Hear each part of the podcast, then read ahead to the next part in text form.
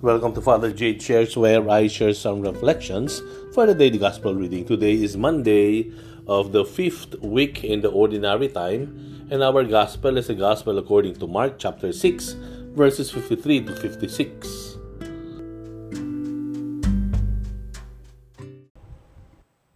Noong panahong iyon, sina Jesus at ang kanyang mga alagad ay tumawid ng lawa. At pagdating sa Genesaret, ay isinadsad nila ang bangka. Paglunsad nila, nakilala siya agad ng mga tao, kaya't nagmamadaling nilibot ng mga ito ang mga puok sa paligid. At ang mga may sakit na nakaratay na sa higaan ay dinala nila kay Jesus. Saan man sila, mabalita ang naroroon siya.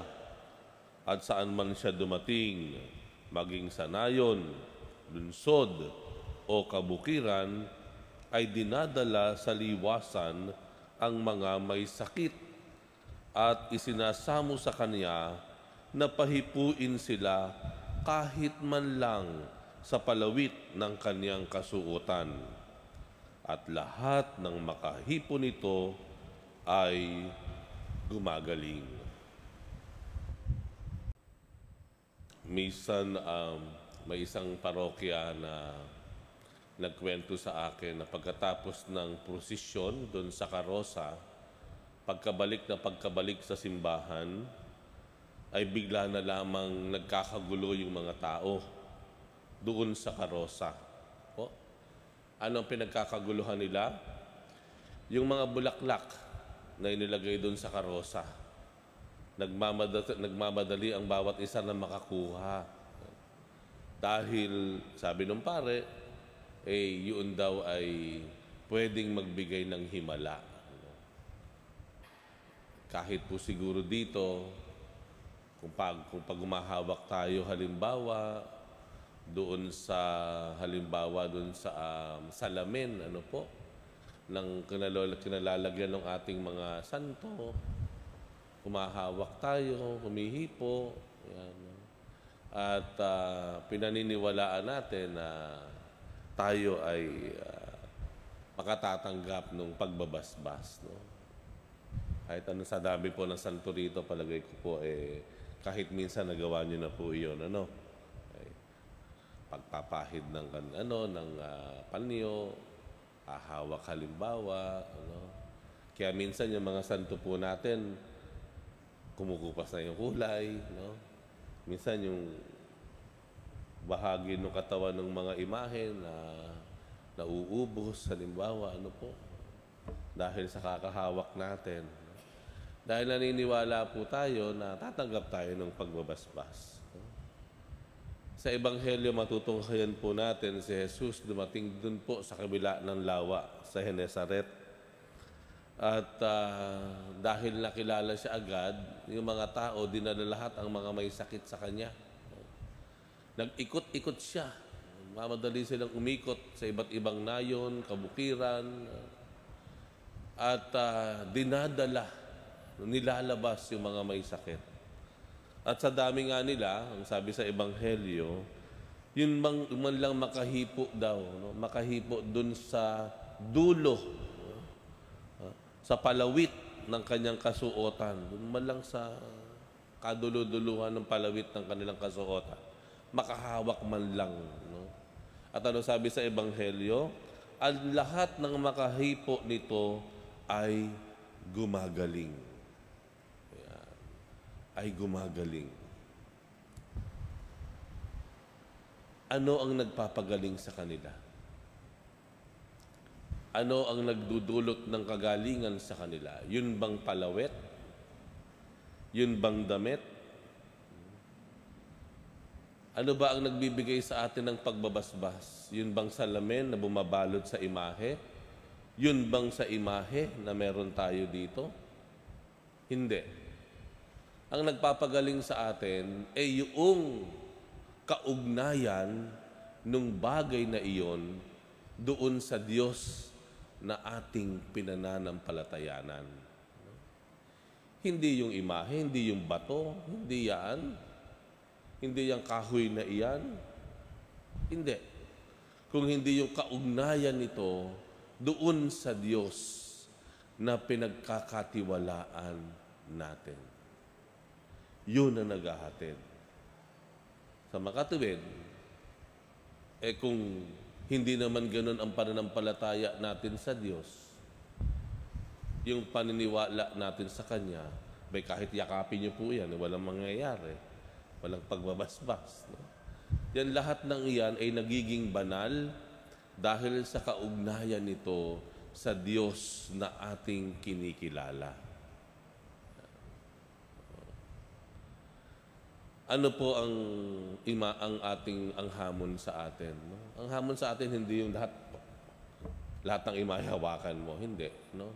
Merong higit na interest ang Diyos at kagak at, at hang, hangarin ng Diyos. Ano 'yon? Na ang bawat isa sa atin dahil tayo ay may kaugnayan sa Diyos, mula sa atin manggagaling din ang pagbabasbas, ang himala, sa para sa mga taong kaugnay sa atin. If you are saying, itong mga bagay na ito ay nagiging kasangkapan ng pagbabasbas sa tao dahil sa kaugnayan nito sa Diyos, sa makatuwid, tayo, tayo, tao, mananampalataya, tayong nagdarasal, tayong nakikibahagi sa sakramento, tayo nakaugnay, may kaugnayan sa Diyos, ang buhay dapat natin ay maghahatid ng pagbabasbas sa ating kapwa. May mga kakilala tayo. May mga kaibigan siguro tayo o kaanak na kapag sila ay nakakausap tayo o nakakausap natin sila, parang gumagaang yung ating pakiramdam. Nakaalala niyo, may ganun ba kayo? Kakilala? Yung pag nandyan siya, panatag ka. May ganun, ano? May tao na kapag siya ang nagsalita, nagbigay ng payo, parang naliliwanagan ka. Oh? Pagkasama mo siya, kasama nyo siya, parang alam mo, eh, things will be okay and will be fine. May mga ganoon. At yan ay hindi lamang totoo at pwede sa kanila maging sa atin. Nanawa, yung mga taong nakakakilala sa atin ay makaramdam ng kapanatagan ng kalooban, ng kapayapaan, kapag kasama tayo. Kapag nakakausap tayo, gumiginhawa yung pakiramdam nila. Hindi ba yung pag nakausap tayo, maghihiwalay kayo, masama loob niya, mabigat ang loob niya. No? Hindi ba yung pag nakakausap tayo, lalong umiinit ang ulo niya, lalong nagagalit siya dun sa kaaway niya, hindi ba yung pag nakakasama tayo, eh, lalong nagkakaproblema siya? Bagkus, dahil sa kaugnayan natin sa Diyos, if this is true with non-living things, no? like kahoy, semento, salamin, if this is true, then it should be even more true sa ating mga tao. Na nilikha ayon sa wangis ng Diyos na dahil sa kaugnayan natin sa Kanya, tayo mismo, ang buhay natin, ang salita natin, ang kilos natin, ay hindi malayong magbigay ng kapayapaan, ng pagbabasbas, ng kaliwanagan sa mga tao na nakakasalamuha natin. Ano po tingin ninyo o natin sa ating sarili? ang mga tao ba na nakakasama natin ay nakakasumpong din ng kagalingan na hinahanap nila? Ang mga tao ba na nakakasalamuha natin ay nagtataglay na ang pagbabasbas dahil sa kanilang pagsama o pagkipag-ugnayan sa atin.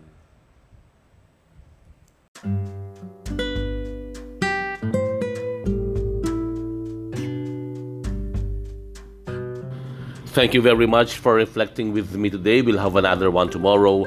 Bye for now, and God bless you.